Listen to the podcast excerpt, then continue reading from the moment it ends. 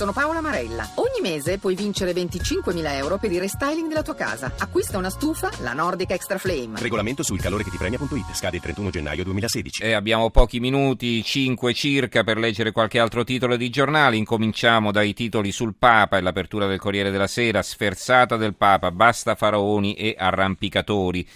L'avvenire, vita, vite da veri credenti, il richiamo del Papa, no a esistenze faraoniche, triste vedere consacrati attaccati al denaro. Il Fatto Quotidiano, Vatilix, Radio Maria, giornalisti Giuda devono impiccarsi. Ecco, probabilmente sarà stato qualche ascoltatore che ha telefonato, immagino, eh, non credo che a Radio Maria dicano questo. Comunque, poi più che corvo, la papessa pare oca e un commento di Luca, Selvaggia Lucarelli, veleni di curia, i social network di Francesca Sciauchi dicono, dicono tutto di lei. Il giornale a centropagina è triste vedere vescovi e sacerdoti che invece di servire cercano il denaro, un virgolettato di Papa Francesco e poi ma la Chiesa resiste, il 60% si fida ancora e un sondaggio di Renato Mannheimer. Libero invece c'è anche Marino nelle case del Vaticano, per i cardinali sono tuguri, fatecele vedere. L'unità e apre a tutta pagina, non lo fa neanche l'avvenire, fuori mercanti dal Tempio con grande foto di Papa Francesco, un credente non può vivere da faraone e parlare di povertà, Papa Francesco c'è chi si serve della Chiesa, triste vedere preti attaccati ai soldi, a Roma ci accusa i politici del cardinale vicario, troppa brama di potere. E poi il piccolo di Trieste, Papa Francesco chi crede non può vivere da faraone. È triste vedere i vescovi attaccati al denaro alla Sicilia e il tempo, il carteggio sulla casa del cardinal Bertone. Allora, altri argomenti, eh, a incominciare dal decreto salva regioni, sia il decreto salva regioni, deficit spalmati in 30 anni l'apertura del sole 24 ore, che poi sotto un titolo sulla disoccupazione in America che è ai minimi, Tasso al 5%, il più basso dal 2008, Fed verso la stretta, vola il dollaro.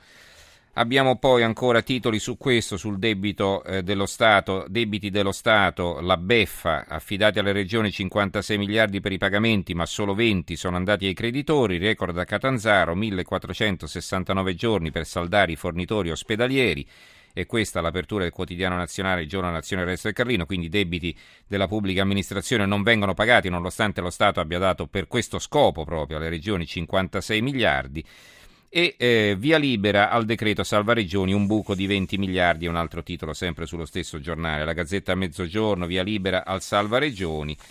E va bene. E poi invece ci sono i titoli come vi dicevo eh, sulla manifestazione di domenica eh, la manifestazione di domenica a Bologna.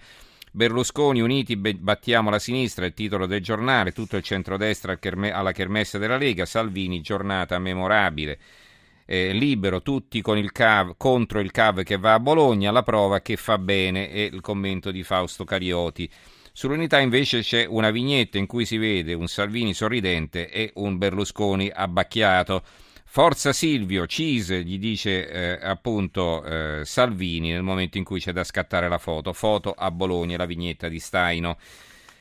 Eh, il quotidiano nazionale, anzi il resto del Carlino, soltanto in particolare Bologna blindata per Salvini, in strada 700 agenti, musei chiusi, bus deviati e Nettuno, la fontana del Nettuno in gabbia. Domani la manifestazione con Berlusconi in piazza Maggiore. C'è poi il commento di Bruno Vespa l'ospite d'onore e il titolo. Qualcuno dice che a Berlusconi a Bologna va a suicidarsi, altri sostengono che non aveva altra scelta e anzi che ne uscirà rinfrancato. La presenza alla manifestazione leghista è rischiosa, ma soltanto domenica sera il Cavaliere saprà se sarà valsa la pena di parteciparvi. Partiamo da una premessa: il centrodestra può rinascere soltanto se è unito. La grande coalizione è morta al momento delle elezioni di Sergio Mattarella può ricostituirsi a Roma, remotissima ipotesi per ora, se alle elezioni comunali Alfio Marchini, candidato indipendente, andasse al ballottaggio contro il candidato di Grillo. Ma in un'ottica nazionale ogni accordo è impossibile. Berlusconi si trova perciò un pochino negli scomodi panni di Romano Prodi.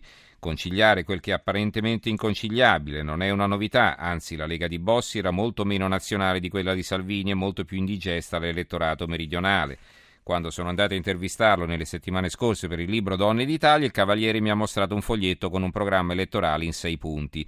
La carta intestata era di Forza Italia, ma lui mi ha assicurato che si trattava di un programma condiviso con Salvini e Meloni.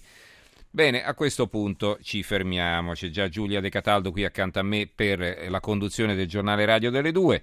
Ringrazio in regia Gianni Grimaldi, Marco Mascia che ha curato la parte tecnica, in redazione Giorgia Allegretti, Carmelo Lazzaro e Giovanni Sperandeo.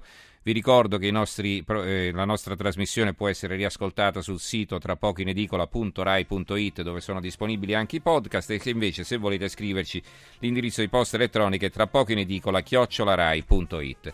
Grazie a tutti voi per averci seguito e ci risentiamo lunedì sera. Buon fine settimana a tutti.